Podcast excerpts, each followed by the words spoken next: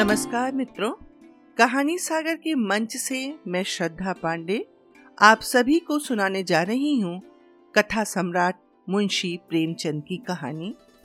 आज की कहानी का नाम है लांछन।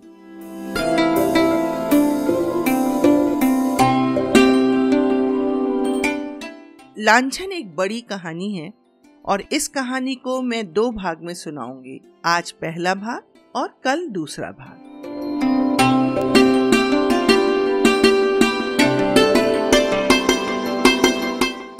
मुंशी श्याम किशोर के द्वार पर मुन्नू मेहतर ने झाड़ू लगाई, गुसलखाना धो धो कर साफ़ कर दिया। तब द्वार पर आकर गृहिणी से बोला, माँ जी, देख लीजिए, सब साफ़ कर दिया। आज कुछ खाने को मिल जाए सरकार? देवी रानी ने द्वार पर आकर कहा, अब भी तो तुम्हें महीना पाए दस दिन भी नहीं हुए, फिर इतनी जल्दी मांगने आ गए? मुन्नो, क्या करूँ माँ जी, खर्च ही नहीं चलता। अकेला आदमी, घर देखूँ कि काम करूँ। देवी तो ब्याह क्यों नहीं कर लेते? मुन्नू, रुपए मांगते हैं सरकार, यहाँ खाने से ही नहीं बचता, थैली कहाँ से लाऊं? देवी, अभी तो तुम जवान हो, कब तक अकेले बैठे रहोगे? मुन्नू, हुजूर की इतनी निगाह है तो कहीं ना कहीं ठीक हो ही जाएगी। सरकार कुछ मदद करेंगी ना? देवी हाँ हाँ तुम ठीक करो, मुझसे जो कुछ भी हो सकेगा मैं दे दूँगी। मुन्नू, सरकार का मिजाज बड़ा अच्छा है। हुजूर इतना ख्याल करती हैं, दूसरे घरों में मालकिने बात भी नहीं पूछती। सरकार को अल्लाह ने जैसी सकल सूरत दी है, वैसा ही दिल भी दिया है। अल्लाह जानता है, हुजूर को देखकर भूख प्यास जाती रहती है। बड़े बड़े घर की औरतें देखी हैं, मुदा आपके तलुओं की बराबरी भी नहीं कर सकती। देवी, चल झूठे, मैं ऐसी कौन सी खूबसूरत हूँ? मुन्नू, अब सरकार से क्या कहूँ? बड़ी बड़ी खतरानियों को देखता हूँ, मगर गोरेपन के सिवा और कोई बात नहीं। उनमें ये नमक कहाँ सरकार? देवी, एक रुपए में तुम्हारा काम चल जाएगा? मुन्नू, भला सरकार, दो रुपए तो दे दें। देवी अच्छा ये लो, और जाओ। मुन्नू, जाता हूँ सरकार। आप नाराज़ ना हो तो एक बात पूछूँ? देवी, क्या पूछते हो? पूछो, मगर जल्दी, मुझे चूल्हा जलाना है। मुन्नू तो सरकार जाए, फिर कभी कहूँगा। देवी, नहीं नहीं, कहो, क्या बात है? अभी कुछ ऐसी जल्दी नहीं है। मुन्नू दाल मंडी में सरकार के कोई रहते हैं क्या? देवी, नहीं यहाँ तो कोई नातेदार नहीं है। मुन्नू तो कोई दोस्त होंगे? सरकार को अक्सर एक कोठे से उतरता देखता हूँ। देवी, दाल मंडी तो रंडियों का मोहल्ला है? मुन्नू हाँ सरकार, रंडिया बहुत है यहाँ, लेकिन सरकार तो सीधे साधे आदमी मालूम होते हैं। यहाँ रात को देर से तो नहीं आते। देवी, नहीं, शाम से पहले आ जाते और फिर कभी कहीं नहीं जाते। हाँ कभी कभी लाइब्रेरी अलबत्ता जाते हैं। मुन्नू, बस बस, यही बात हुजूर। मौका मिले तो इशारे से समझा दीजिएगा सरकार कि रात को उधर न जाया करें। आदमी का दिल कितना ही साफ़ हो, लेकिन देखने वाले तो शक करने लगते हैं। इतने में बाबू श्याम किशोर आ गए। मुन्नू ने उन्हें सलाम किया, बाल्टी उठाई और चलता हुआ। श्याम किशोर ने पूछा, ये मुन्नू क्या कह रहा था? देवी कुछ नहीं, अपने दुखड़े रो रहा था। खाने को माँगता था, दो रुपए दे दिए। बातचीत बड़े ढंग से करता है। श्याम, तुम्हें तो बात करने का मरज है। और कोई नहीं तो मेहतरी सही। इस भूतने से न जाने तुम कैसे बात करती हो? देवी, मुझे उसकी सूरत लेके क्या करना है? गरीब आदमी है, अपना दुख सुनाने लगता है तो कैसे न सुनो? बाबू साहब ने बेले का गजरा रुमाल में से निकाल देवी के गले में डाल दिया। किंतु देवी के मुख पर प्रसन्नता का कोई चिन्ह ही नहीं दिखाई दिया। तिरछी निगाहों से देखकर बोली, आप आजकल दाल मंडी की सैर बहुत किया करते हैं? श्याम, कौन? मैं? देवी, जी हाँ तुम मुझसे तो लाइब्रेरी का बहाना करके जाते हो और वहाँ जलसे होते हैं। श्याम, बिल्कुल झूठ, सोलहो आने झूठ, तुमसे कौन कहता है? यही मुन्नू? देवी मुन्नू ने मुझसे कुछ नहीं कहा, पर मुझे तुम्हारी टोह मिलती रहती है। श्याम, तुम मेरी टोह मत लिया करो। शक करने से आदमी शक्की हो जाता है और बड़े बड़े अनर्थ हो जाते हैं। भला, मैं दाल मंडी क्यों जाने लगा? तुमसे बढ़कर दाल मंडी में और कौन है? मैं तो तुम्हारी इन मद भरी आँखों का आशिक हूँ और अप्सरा भी सामने आ जाए तो भी आँख उठाकर न देखूँ। अरे, आज शारदा कहाँ है? देवी, नीचे खेलने गई है। शाम नीचे मत जाने दिया करो। इक्के मोटरे बग्घियाँ दौड़ती रहती हैं। न जाने कब क्या हो जाए। आज अर्दली बाज़ार में एक वारदात हो गई। तीन लड़के एक साथ दब गए। देवी, तीन लड़के? बड़ा गजब हो गया। किसकी मोटर थी? श्याम, इसका अभी तक पता नहीं चला। ईश्वर जानता है। तुम्हें यह गजरा बहुत खिल रहा है। देवी मुस्कुराकर, चलो, बातें ना बनाओ।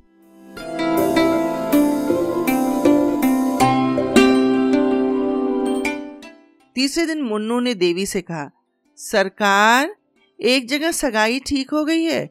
देखिए, कॉल से फिर न जाइएगा। मुझे आपका बड़ा भरोसा है। देवी, देख ली औरत, कैसी है? मुन्नू, सरकार, जैसी तकदीर में होगी वैसी है। घर की रोटियाँ तो मिलेंगी, नहीं तो अपने हाथों ठोकना पड़ता है। है क्या कि मिजाज की सीधी है? हमारे जात में औरतें बड़ी चंचल होती हैं, हुजूर।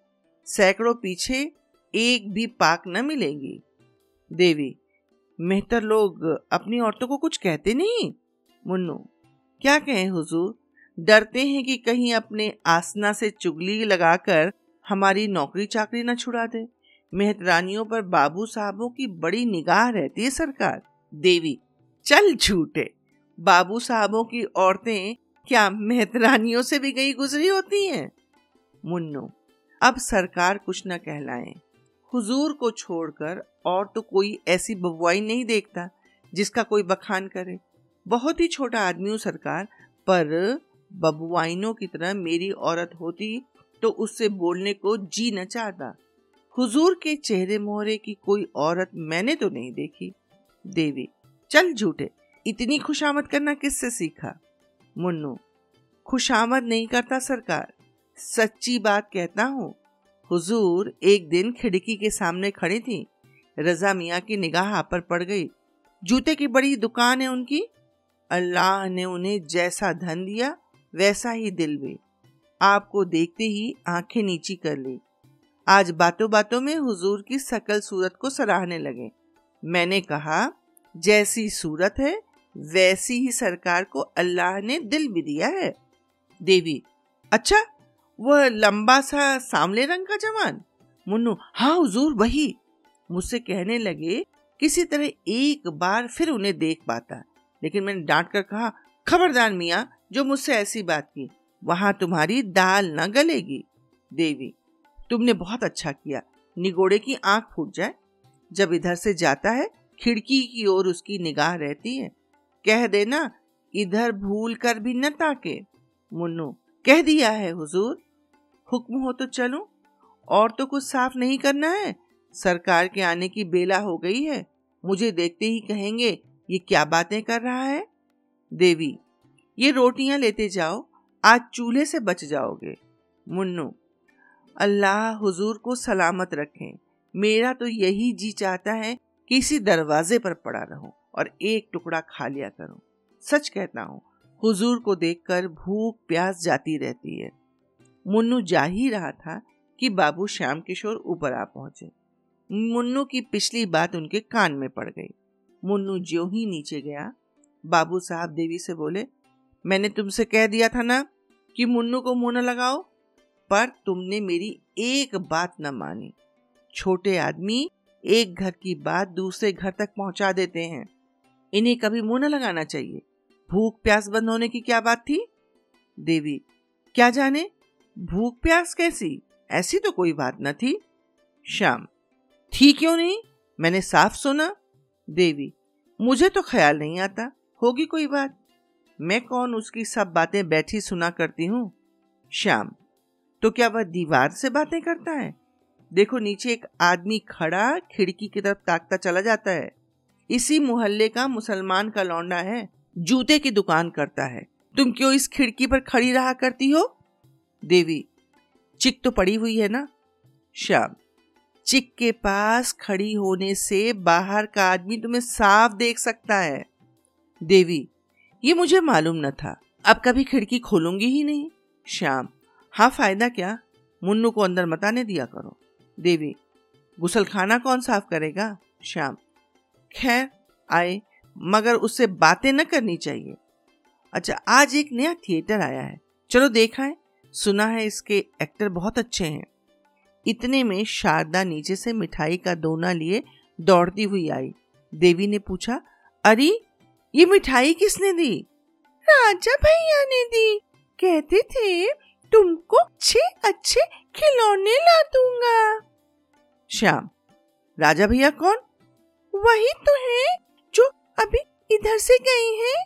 श्याम, वही तो नहीं, जो लंबा सा सांवले रंग का आदमी है।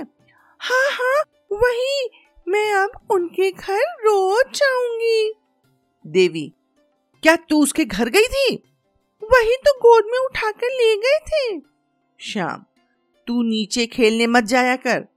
किसी दिन मोटर के नीचे दब जाएगी। देखती नहीं कितनी मोटरें आती जाती रहती हैं। राजा भैया कहते थे, तुम्हें मोटर पर हवा खिलाने ले चलेंगे। श्याम, तुम बैठी बैठी क्या करती रहती हो, जो तुमसे एक लड़की की निगरानी नहीं हो सकती? देवी, इतनी बड़ी लड़की को संदूक में बंद करके नहीं रखा जा सकता। श्याम, तुम जवाब देने में बहुत तेज हो। यह मैं जानता हूँ, पर यह क्यों नहीं कहती कि बातें करने से फुर्सत ही नहीं मिलती? देवी, बातें? मैं किससे करती हूँ? यहाँ कोई पड़ोसन भी नहीं। श्याम, मुन्नू तो है? देवी, होठ दबाकर, मुन्नू क्या मेरा कोई सगा है, जिससे बैठी बातें किया करती हूँ? गरीब आदमी है, अपना दुखड़ा रोता है तो क्या कह दो? मुझसे तो दुदकारते नहीं बनता श्याम, खैर, खाना बना लो नौ बजे तमाशा शुरू हो जाएगा। सात बज गए हैं। देवी, तुम जाओ, देखाओ, मैं न जाऊँगी। शाम तुम्ही तो महीने से तमाशे की रट लगाए हुए थी। अब क्या हो गया? क्या तुमने कसम खा ली है कि ये जो बात कहेंगी वह कभी न मानूँगी? देवी, जाने क्यों तुम्हारा ऐसा ख्याल है? मैं तो तुम्हारी इच्छा पाकर ही कोई काम करती हूँ। मेरे जाने से कुछ और पैसे खर्च हो जाएँगे और रुपए कम पड़ जाएँगे। तो तुम मेरी ही जान खाने लगोगे। यही सोचकर कह दिया था। अब तुम कहते हो तो चली चलूँगी। तमाशा देखना किसे बुरा लगता है?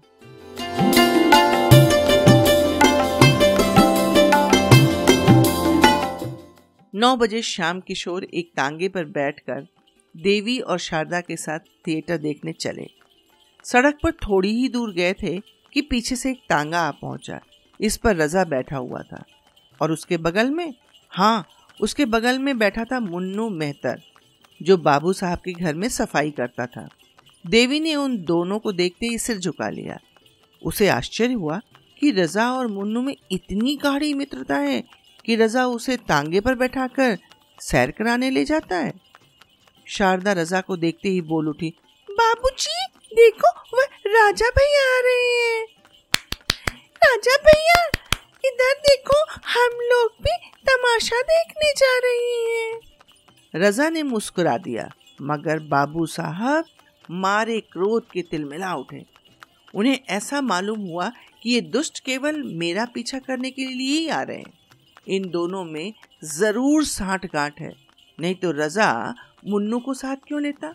उनसे पीछा छुड़ाने के लिए उन्होंने तांगे वाले से कहा, और तेज ले चलो, देर हो रही है। तांगा तेज हो गया। रजा ने भी अपना तांगा तेज किया। बाबू साहब ने जब तांगे को धीमा करने को कहा तो रजा का तांगा भी धीमा हो गया।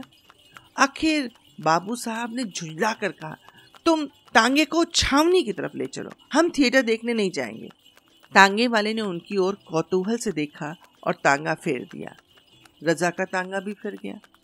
बाबू साहब को इतना क्रोध आ रहा था कि रजा को ललकारूं, पर डरते थे कि कहीं झगड़ा हो गया तो बहुत से आदमी जमा हो जाएँगे और व्यर्थ ही झेप होगी। लहू का घूट पीकर रह गए। अपने ही ऊपर झुंझलाने लगे कि नाहक आया। क्या जानता था कि ये दोनों शैतान सिर पर सवार हो जाएँगे? मुन्नू को तो कल ही निकाल दूँगा। रजा का तांगा कुछ दूर चलकर दूसरी तरफ़ मुड़ गया और बाबू साहब का क्रोध कुछ शांत हुआ। किंतु अब थिएटर जाने का समय न था। छावनी से घर लौट आए।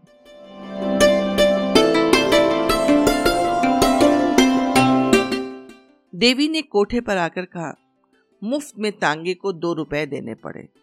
श्याम किशोर ने उसकी ओर रक्त शोषक दृष्टि से देखकर कहा, और मुन्नू से बात करो, और खिड़की पर खड़ी होकर रजा को अपनी छवि दिखाओ। तुम न जाने क्या करने पर तुली हुई हो। देवी, ऐसी बातें मुँह से निकालते तुम्हें शर्म नहीं आती? तुम मेरा व्यर्थ ही अपमान कर रहे हो। इसका फल अच्छा ना होगा। मैं किसी मर्द को तुम्हारे पैर की धूल के बराबर भी नहीं समझती। उस अभागे मेहतर की क्या हकीकत है? तुम मुझे इतनी नीच समझते हो। श्याम, नहीं, मैं तुम्हें इतना नीच नहीं समझता, मगर बेसमझ ज़रूर समझता हूँ। तुम्हें इस बदमाश को कभी मुँह न लगाना चाहिए। अब तो तुम्हें मालूम हो गया ना कि वह छटा हुआ शोहदा है या अब भी कुछ शक है। देवी मैं उसे कल ही निकाल दूँगी।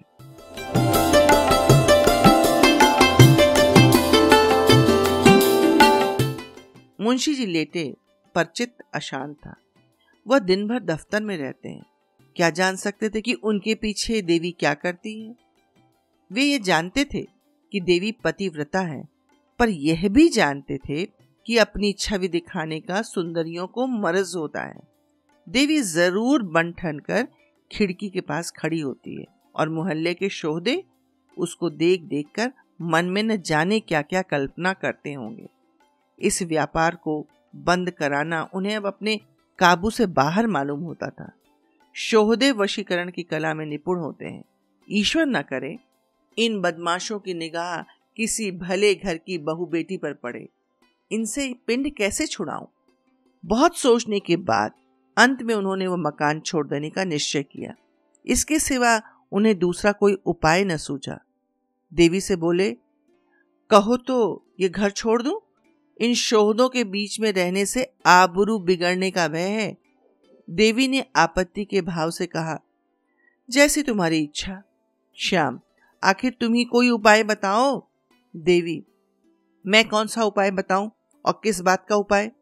मुझे तो घर छोड़ने की कोई ज़रूरत नहीं मालूम होती। एक दो नहीं, लाख, दो लाख शोधे हों तो क्या कुत्तों के भौंकने से भला कोई अपना मकान छोड़ देता है? श्याम कभी कभी कुत्ते काट भी लेते हैं। देवी ने इसका कोई जवाब न दिया और तर्क करने से पति की दुश्चिंताओं के बढ़ जाने का भय था। ये शक्की तो है ही, न जाने उसका क्या आशय समझ बैठे। तीसरे ही दिन बाबू ने मकान छोड़ दिया।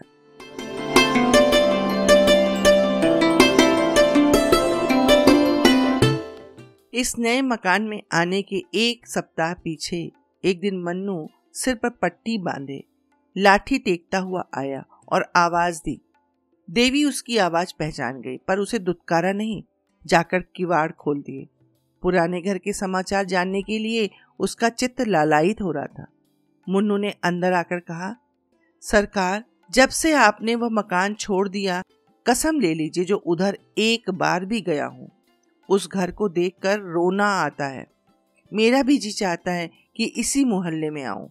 पागलों की तरह इधर उधर मारा मारा फिरा करता हूँ, सरकार। किसी काम में जी नहीं लगता। बस हर घड़ी आप ही याद आती रहती है। हुजूर जितनी परवरिश करती थी, अब कौन करेगा? ये मकान तो बहुत छोटा है। देवी, तुम्हारे कारण वह मकान छोड़ना पड़ा। मुन्नू, मेरे कारण? मुझसे कौन सी खता हो गई सरकार? देवी तुम तो तांगे पर रजा के साथ बैठे मेरे पीछे पीछे आ रहे थे। ऐसे आदमी पर आदमी का शक होता ही है। मुन्नू, अरे सरकार, उस दिन की बात न पूछिए। रजा मियाँ को एक वकील साहब से मिलने जाना था। वह छावनी में रहते थे। मुझे भी साथ बिठा लिया। उनका साइज़ कहीं गया हुआ था। मारे लिहाज के आपके टांगे के आगे न निकलते थे। सरकार उसे शोधा कहती है? उसका सा भला आदमी महल्ले भर में नहीं है। पाँचों बखत की नमाज़ पढ़ता है, हुजूर। तीसों रोज़े रखता है। घर में बीवी, बच्चे सभी मौजूद हैं। क्या मजाल है कि किसी पर बदनिगाह हो? देवी खैर होगा, तुम्हारे सिर पर पट्टी क्यों लगी है? मुन्नू, इसका माजरा न पूछे हुजूर। आपकी बुराई करते किसी को देखता हूँ तो बदन में आग लग जाती है। दरवाजे पर वो जो हलवाई रहता था ना, कहने लगा, मेरे कुछ पैसे बाबूजी पर आते हैं? मैंने कहा, वे ऐसे आदमी नहीं है कि तुम्हारे पैसे हजम कर जाते। बस, हुजूर इसी बात पर तकरार हो गए। मैं तो दुकान के नीचे नाली धो रहा था। वह ऊपर से कूद कर आया और मुझे ढकेल दिया। मैं बेखबर खड़ा था। चारों खाने चित सड़क पर गिर पड़ा। चोट तो आई, मगर मैंने भी दुकान के सामने बच्चा को इतनी गालियाँ सुनाई कि याद करते होंगे। अब घाव अच्छा हो रहा है, हुजूर। देवी, राम राम, नाहक लड़ाई लेने गए। सीधी सी बात तो थी, कह देते, तुम्हारे पैसे आते हैं तो जाकर मांग लाओ। है ही शहर में? दूसरे देश तो नहीं भाग गए? मुन्नू, हुजूर, आपकी बुराई सुन के रहा नहीं जाता। फिर चाहे वे अपने घर का लाठ ही क्यों ना हो, भीड़ पड़ूँगा। वह महाजन होगा तो अपने घर का। यहाँ कौन उसका दिया खाते हैं? देवी, उस घर में अभी कोई आया कि नहीं? मुन्नू, कई आदमी देखने आए हुजूर। मगर जहाँ आप रह चुकी हो, वहाँ अब दूसरा कौन रह सकता है? हम लोगों ने उन लोगों को भड़का दिया। रजा मियाँ तो हुजूर उसी दिन से खाना पीना छोड़ बैठे हैं। बिटिया को याद कर करके रोया करते हैं। हुजूर को हम गरीबों की याद काहे को आती होगी? देवी, याद क्यों नहीं आती? मैं आदमी नहीं हूँ। जानवर तक थान छूटने पर दो चार दिन तक चारा नहीं खाते। ये लो पैसे ले लो। कुछ बाज़ार से लेकर खा लो। भूखे हो गए। मुन्नू हुजूर की दुआ से खाने की तंगी नहीं है। आदमी का दिल देखा जाता है, हुजूर। पैसे की कौन बात है? आपका दिया तो खाते हैं। हुजूर का मिजाज ऐसा है कि आदमी बिना कौड़ी के गुलाम हो जाता है। तो अब चलूँगा, हुजूर।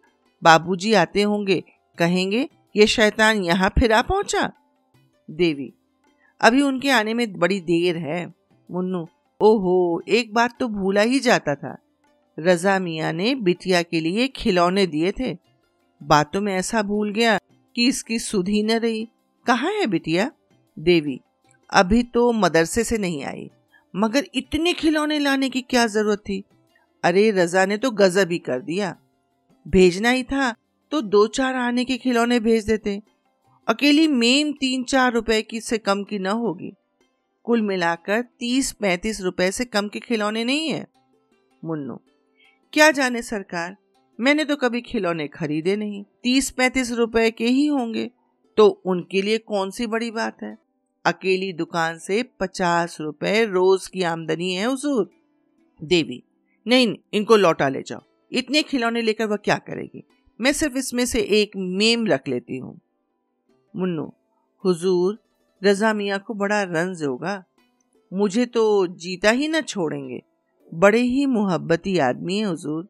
बीवी दो चार दिन के लिए मैके चली जाती है तो बेचैन हो जाते हैं। सहसा शारदा पाठशाला से आ गई और खिलौने देखते ही उस पर टूट पड़ी। देवी ने डांट कर कहा, क्या करती है, क्या करती है?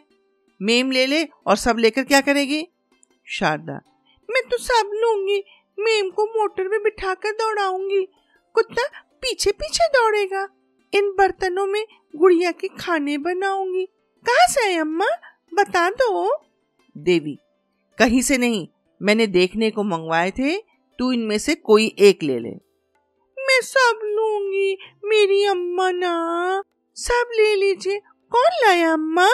देवी, मुन्नू, तुम सब खिलौने ले जाओ, सिर्फ़ एक मैम रहने दो। कहाँ से लाए हो मुन्नू? मुझे बता दो। मुन्नू, तुम्हारे राजा भैया ने तुम्हारे लिए भेजे हैं। राजा भैया ने भेजे। ओहो! नाच कर। राजा भैया बड़े अच्छे हैं। कल अपनी सहेलियों को दिखाऊँगी। किसी के पास ऐसे खिलौने न निकलेंगे। देवी अच्छा मुन्नू तुम अब जाओ। रजा मिया से कह देना, फिर यहाँ खिलौने ना भेजे।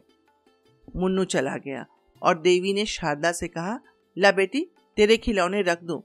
बाबूजी देखेंगे तो बिगड़ेंगे और कहेंगे, रजा मियाँ के खिलौने क्यों लिए? तोड़ तोड़ कर फेंक देंगे। भूल कर भी उनसे खिलौनों की चर्चा न करना। हाँ अम्मा रख दो, बाबूजी तोड़ देंगे। देवी, उनसे कभी न कहना कि राजा भैया ने खिलौने भेजे। नहीं तो बाबूजी राजा भैया को मारेंगे और तुम्हारे कान भी काट लेंगे। कहेंगे, लड़की भीख मंगी है, सबसे खिलौने मांगती फिरती है। हाँ अम्मा रख दो, बाबूजी तोड़ देंगे। इतने में श्याम किशोर जी दफ्तर से आ गए।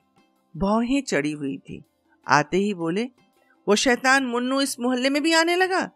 मैंने आज उसे देखा। क्या यहाँ भी आया था?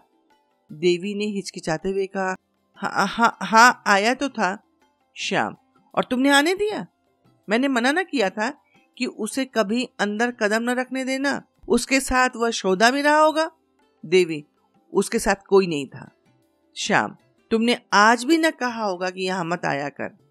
देवी, मुझे तो इतना ख्याल न रहा और अब वो यहाँ क्या करने आएगा?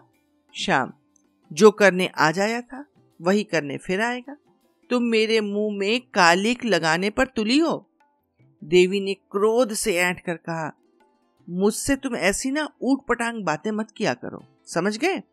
तुम्हें ऐसी बात मुँह से निकालते शर्म भी नहीं आती। एक बार पहले भी तुमने कुछ ऐसी ही बातें कही थी, आज फिर वही बात कर रहे हो।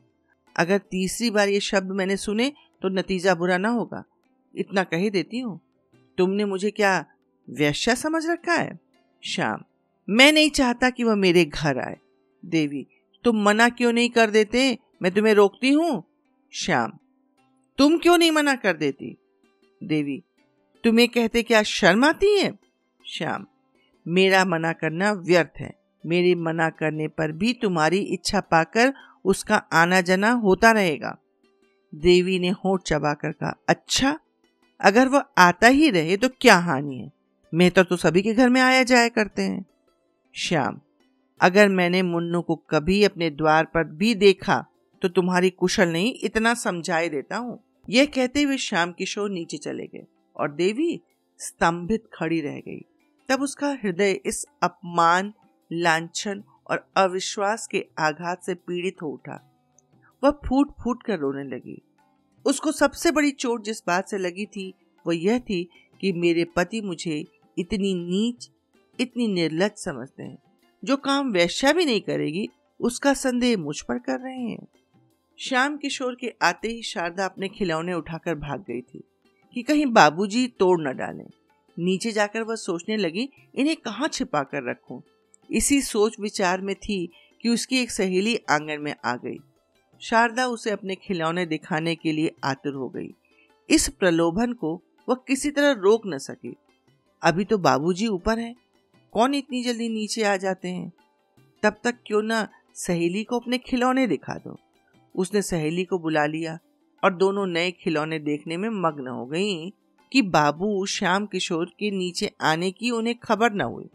श्याम किशोर खिलौने देखते ही झपट कर शारदा के पास पहुँचे और पूछा, तूने ये खिलौने कहाँ पाए? शारदा की घिकी बन गई।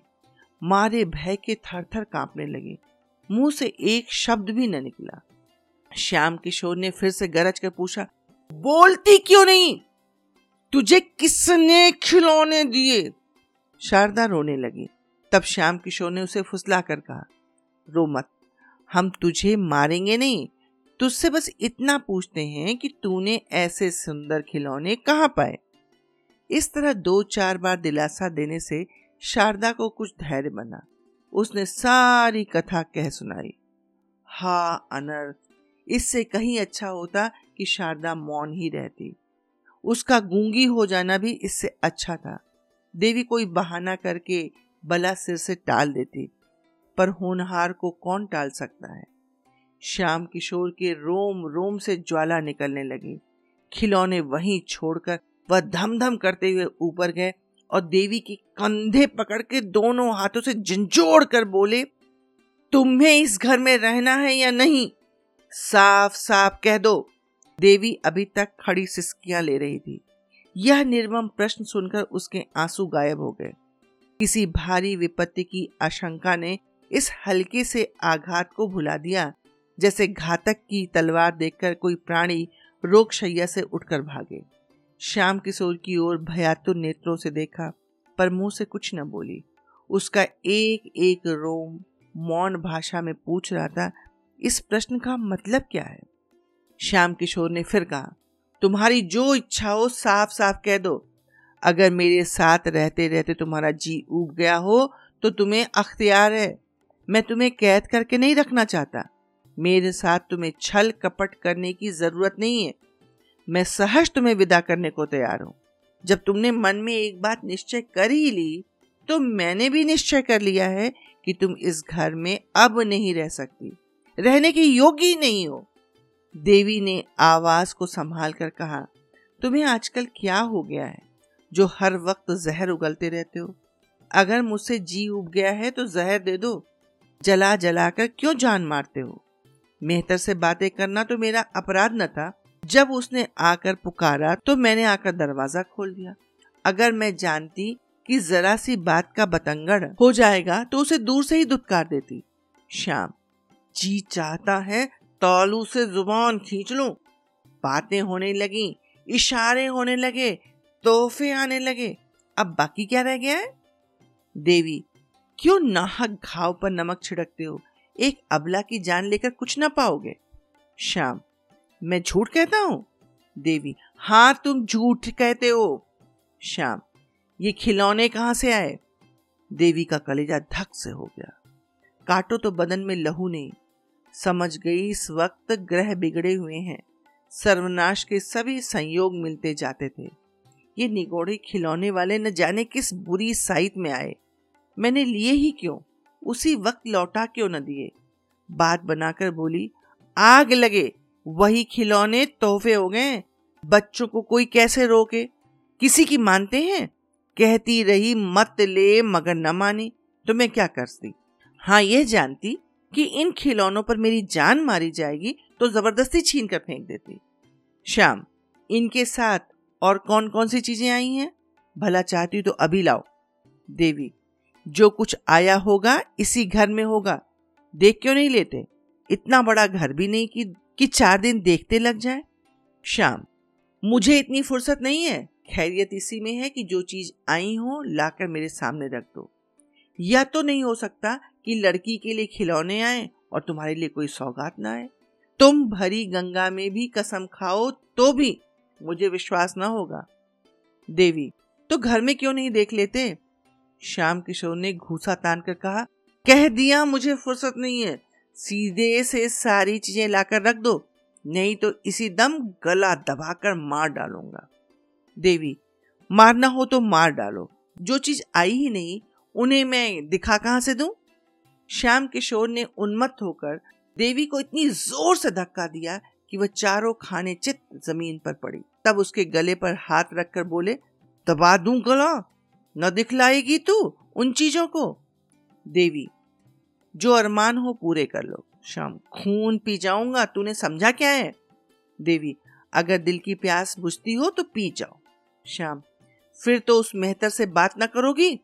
अगर अब कभी मुन्नू या उस शोहदे को द्वार पर देखा तो गला काट दूँगा। ये कहकर बाबूजी ने देवी को छोड़ दिया और बाहर चले गए। लेकिन देवी, उसी दशा में बड़ी देर तक पड़ी रही। उसके मन में इस समय पति प्रेम की मर्यादा रक्षा का लेश भी न था। उसका अंतकरण प्रतिकार के लिए विकल हो रहा था। इस वक्त अगर वह सुनती कि श्याम किशोर को किसी ने बाज़ार में जूते से पीटा तो कदाचित वह खुश होती।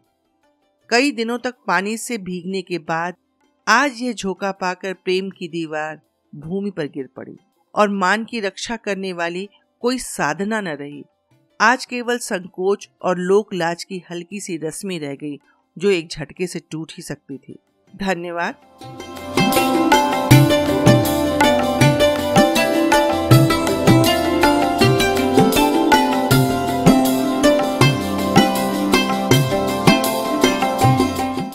मैं इस कहानी को यही विराम देती हूँ। अभी यह अधूरा है।